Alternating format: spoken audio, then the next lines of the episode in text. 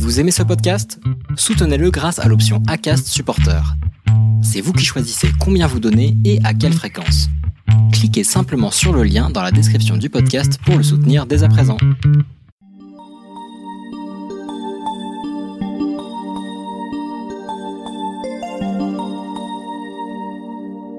Chères auditrices, chers auditeurs, bonjour. Je suis Dorian Vidal et vous écoutez le dixième épisode du podcast Le Break.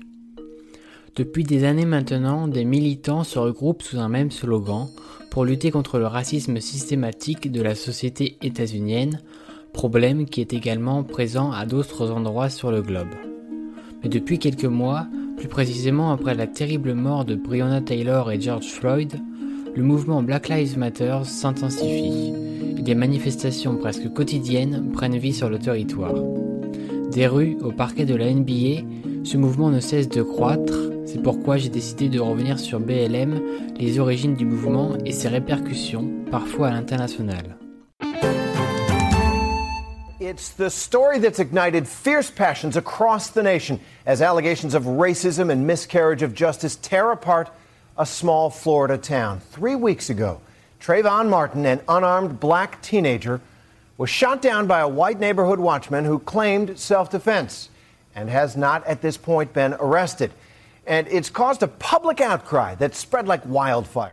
Pour comprendre les origines de ce mouvement, il faut remonter en deux mille treize, mais tout commence dans la soirée du vingt-six février deux mille douze, quand Trayvon Martin, un jeune étudiant afro-américain de dix-sept ans, fut tué par un garde bénévole.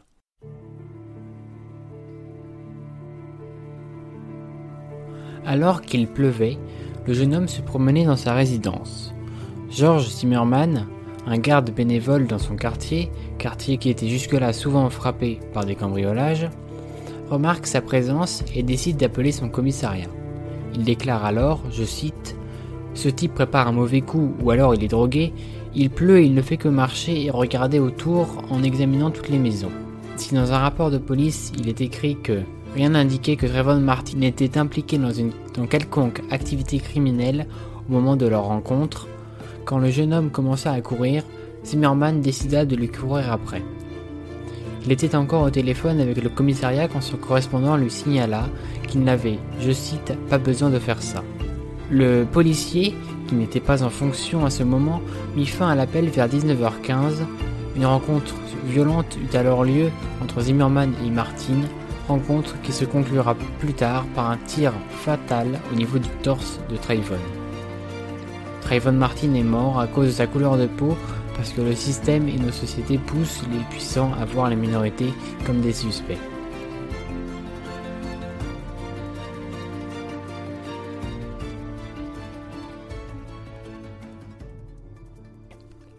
Vous devez vous demander pourquoi courait-il ? Eh bien, parce qu'il avait peur. Il est important de noter que Zimmerman était en civil, Martin n'avait donc aucune indication de l'identité de son suiveur. Comme le déclarait sa petite amie au moment des faits, qui était au téléphone avec le jeune homme, Trayvon avait signalé qu'un homme le suivait, et la dernière chose qu'elle put entendre avant que la ligne coupe fut, je cite, « Pourquoi me suivez-vous » Voilà. Voilà une preuve du problème toujours mis en cause aujourd'hui. Cette affaire s'étant déroulée il y a déjà plus de huit ans. Mais ce qui lança véritablement le mouvement fut la réponse de la justice. Si le policier fut arrêté par ses collègues cinq minutes après la fusillade, il fut relâché cinq heures après le début de son interrogation, la nuit même des faits. Le chef de la police assurait à ce moment qu'il n'y avait pas de preuves suffisantes pour refuter que Zimmerman ait agi en légitime défense, lui qui avait le nez cassé et saigné de l'arrière du crâne. In the Circuit Court of the eighteenth Judicial Circuit in and for Seminole County, Florida, State of Florida versus George Zimmerman, verdict, we the jury find George Zimmerman not guilty. So say we all four person. Emotions are running high across parts of the U S tonight after the controversial acquittal of George Zimmerman. He was charged with second-degree murder after fatally shooting seventeen-year-old Trayvon Martin. It was a case that sparked debate about racial profiling. As Robin Stickley reports, critics say justice has not been served. Verdict. C'est le verdict qui divise l'Amérique. George Zimmerman, ce garde bénévole qui a tué un adolescent noir en deux mille douze en Floride, a été acquitté hier. Entre le meurtre et la légitime défense, il aura fallu plus de seize heures à un jury exclusivement féminin pour trancher. L'accusé risquait la prison à vie. Son avocat est soulagé. Sa famille n'est pas venue entendre le verdict. En revanche, des dizaines de militants contre le racisme ont passé la journée devant le tribunal. Ils ont crié à l'injustice. Un mois plus tard, après une courte enquête, ce fut à l'État, donc la Floride dans ce cas, de produire ses propres conclusions. Le procureur apporta alors la même réponse que le chef de la police, manque de preuves. Le F B I prit alors l'affaire en main, essayant de déterminer si les droits de Trayvon Martin avaient été violés. Trois ans après la mort du jeune homme, l'enquête du ministère de la Justice fut conclue par un manque de preuves. Le résultat fut également le même pour l'investigation menée par le Bureau de renseignement fédéral. En deux mille douze, Zimmerman avait été accusé de meurtre volontaire par un procureur spécial, mais à la fin du procès, il s'étendait entre mars deux mille treize et juillet de cette même année, le jury trouva l'accusé non coupable. Le ministère de la Justice jugea en deux mille quinze que, je cite, il n'y avait pas assez de preuves pour engager des poursuites fédérales pour crimes haineux. C'est après cet acquittement que fut lancé le mouvement Black Lives Matter, formé par trois femmes afro-américaines, Alicia Garza, Patrisse Cullors et Opal Tometi. Dans une lettre que vous pouvez retrouver directement sur le site officiel du mouvement, Patrisse Cullors, cofondatrice, directrice exécutive et présidente du conseil, parle brièvement des débuts du mouvement. Je cite « Quand George Zimmerman a été acquitté, mon corps et esprit ont été secoués par le besoin d'action. Je ne pouvais pas imaginer comment, en deux mille treize, une personne blanche pouvait tuer un homme noir et ne pas être tenue responsable. Je ne voulais pas que Zimmerman soit la fin de cette histoire. » Puis, elle explique d'où vient le nom en écrivant « C'est pourquoi quand j'ai vu la phrase « Black Lives Matter » écrite par Alicia Garza dans une lettre d'amour envers les personnes noires, j'ai décidé de le transformer en hashtag. » Elle décrit alors le mouvement comme une communauté en ligne pour lutter contre le racisme anti-noir à travers le monde.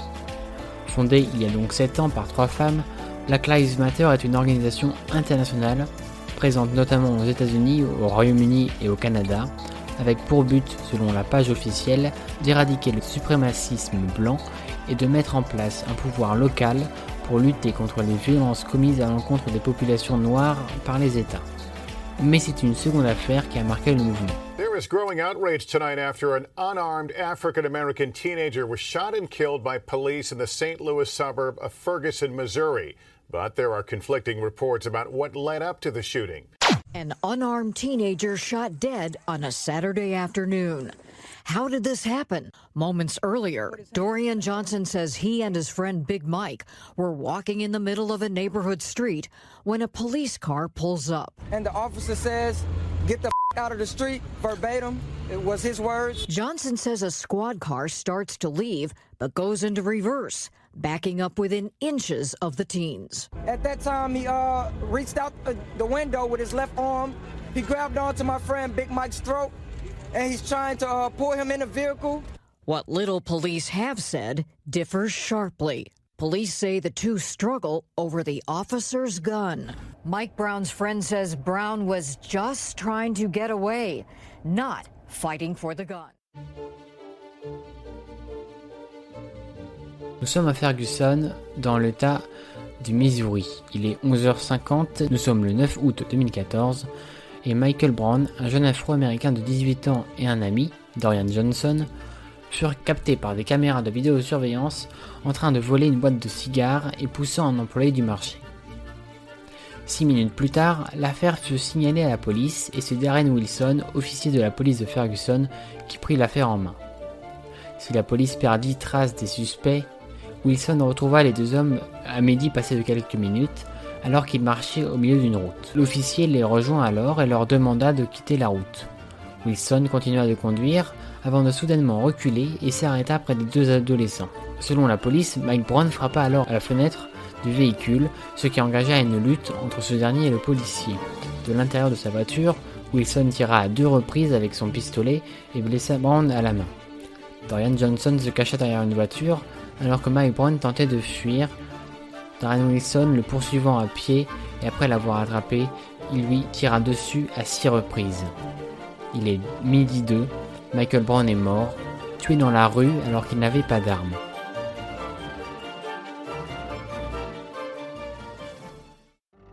Le policier Darren Wilson ne fut jamais poursuivi pour quelconque charge et un nouveau procureur, Wesley Bell, a en juillet dernier confirmé qu'il ne poursuivrait pas Wilson pour meurtre dû à un manque de preuves. Immédiatement après cette tragédie, les voisins se rassemblèrent et nombreux critiquèrent la police pour ce qui fut un nouvel exemple de la violence et du racisme exprimés par les forces de l'ordre, mais aussi pour le manque de respect. Parce qu'en effet, le corps de la jeune victime fut laissé pendant quatre heures dans les rues avant d'être transporté à la morgue. Minneapolis, Houston, New York, la colère gronde dans des dizaines de villes aux États-Unis après le non-lieu prononcé dans l'affaire Michael Brown. Ces Américains ne digèrent pas la décision lundi d'un grand jury de ne pas inculper le policier blanc qui a abattu en août le jeune noir Michael Brown à Ferguson dans l'État du Missouri. Saint Louis police say more than a dozen people were arrested this weekend in protests over the police shooting death of an unarmed eighteen-year-old in Ferguson this past August. And the protests aren't over yet. More are planned for tonight and tomorrow. Don't shoot! Hands up! Don't shoot! Hands up! Don't shoot! That's intimidation over there to me. And that's what this is about, intimidation. Why can't we fix it and make a dialogue instead of that happening? Why don't they come and walk with us? You can't keep telling these guys, be quiet, don't curse, pull your pants up, this, that, and the other. This is their everyday life, and they mad.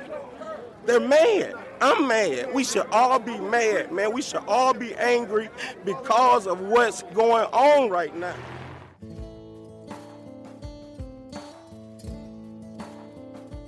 Des manifestations se multiplièrent parmi les premières organisées par le mouvement Black Lives Matter. Plus de six cents personnes se rassemblèrent pour la Black Lives Matter's Ride lors du week-end de la fête du travail. Comme l'écrivent les membres du mouvement, ce qui s'est passé à Ferguson il y a maintenant six ans n'est, je cite, « pas une aberration, mais en réalité un clair point de référence pour ce que vivent les communautés noires partout dans le monde ». C'est ce triste événement qui poussa les mouvements à s'élargir avec la création de nombreuses antennes dans différentes villes. Au centre fut alors créé Black Lives Matter Global Network, qui produit les lignes pour les différentes antennes. Si le meurtre de Trayvon Martin est bien ce qui lança le mouvement, celui de Michael Brown et les manifestations de Ferguson sont ce qui donna à l'organisation formée par Patrisse Cullors, Alicia Garza et Opal Tometi le rayonnement qu'on lui connaît aujourd'hui. C'est pour cela qu'il ne manque pas de rendre hommage aux, je cite, « gens de Saint-Louis et de Ferguson », qui ont mis leur corps en jeu jour après jour et qui continuent à manifester pour la vie des Noirs. En juillet dernier, le New York Times a alors essayé de mesurer ce mouvement. Le six juin, près de cinq cent mille personnes ont manifesté dans cinq cent cinquante et une villes différentes au sein des États-Unis d'Amérique. Mais le plus intéressant est que, selon quatre sondages réalisés en juin deux mille vingt, entre quinze et vingt-six millions de personnes ont manifesté, ce qui ferait de Black Lives Matter et de ses manifestations le plus large mouvement de l'histoire des États-Unis d'Amérique. Demonstrations over the death of George Floyd spread across six continents over the weekend. Chants of Black Lives Matter echoed from thousands of protesters in cities around the world. They were voicing anger not only at racism in the U S, but also in their own countries. In the end, the police cleared the area around Parliament with only a handful of arrests. Earlier in Bristol, a crowd pulled down the statue of the seventeenth century slave trader Edward Colston. And then this symbol of Britain's own racist past was heaved into the river. In cities everywhere, people joined in. In Paris, they marched, as they did in Rome and Tokyo. In Hungary, a silent crowd took a knee for eight minutes and forty-six seconds, the time Officer Chauvin had his knee on George Floyd's neck. Ce devait être une marche, ce sera finalement du surplace. Il n'empêche, les initiateurs du rassemblement ont bel et bien réussi leur coup. Réunir des dizaines de milliers de personnes pour dénoncer les violences policières à l'égard des minorités. Organisée par la famille d'Adama Traoré, décédée en prononçant les mêmes paroles que George Floyd aux États-Unis. De plus, l'envie de manifester ne se limite pas aux États-Unis, et c'est notamment ce que nous montre le site d'information W B U R. À l'aide d'une carte interactive, on peut voir que si l'entièreté du territoire états-unien a connu des manifestations contre le racisme et les violences policières, ces manifestations se sont aussi déroulées au Canada, en Amérique centrale et même dans quelques villes d'Amérique du Sud, dont Rio de Janeiro, mais aussi en Europe, principalement en Angleterre, en Belgique, aux Pays-Bas, mais aussi en Allemagne et en France, à Moscou, en Afrique de l'Ouest, en Afrique du Sud, au Moyen-Orient, au Japon et en Océanie notamment. Bref, les citoyens du monde ont exprimé leur colère dans plus de quatre mille quatre cent quarante et un villes depuis le vingt-cinq mai deux mille vingt. Le mouvement Black Lives Matter a bien évolué depuis deux mille treize et aujourd'hui, des millions et des millions de personnes comprennent l'importance de ce combat, ce combat pour le respect des droits de l'homme, ce combat pour une égalité réelle entre tous les êtres humains. Depuis plus de cinq cents ans, les populations noires sont victimes d'injustices terribles, se sont battues contre l'esclavage, la ségrégation, les violences policières, les injustices économiques et sociales et bien d'autres. Aujourd'hui, il n'est plus acceptable et cela n'aurait jamais dû être accepté. Il est temps enfin de respecter le principe d'égalité universelle et de laisser à chaque homme, qui qu'il soit, quoi qu'il soit, d'où qu'il vienne, une chance pour mener sa vie comme il le souhaite, sans être tiré vers le bas à cause de sa couleur de peau.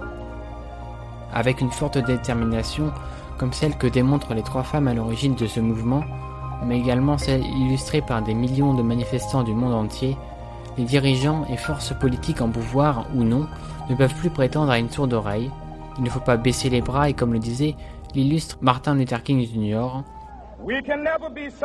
nous ne serons jamais satisfaits tant que les Noirs seront victimes de l'horreur indicible de la brutalité policière. Non, Non, nous ne sommes pas satisfaits et nous ne serons jamais satisfaits tant que la justice ne sera pas fluide comme l'eau et la vertu comme un puissant ruisseau.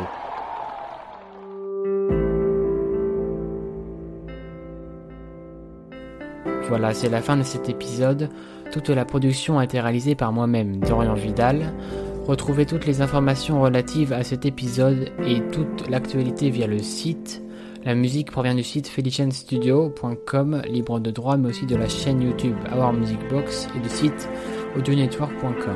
Suivez-nous sur Twitter, Instagram et Flipboard et autres. Tous les liens sont dans la description du podcast. Si vous ne l'avez pas déjà fait, vous pouvez vous abonner au podcast. Rendez-vous sur le brexit point wordpress point com pour trouver tous les liens et nous écouter sur la plateforme de votre choix.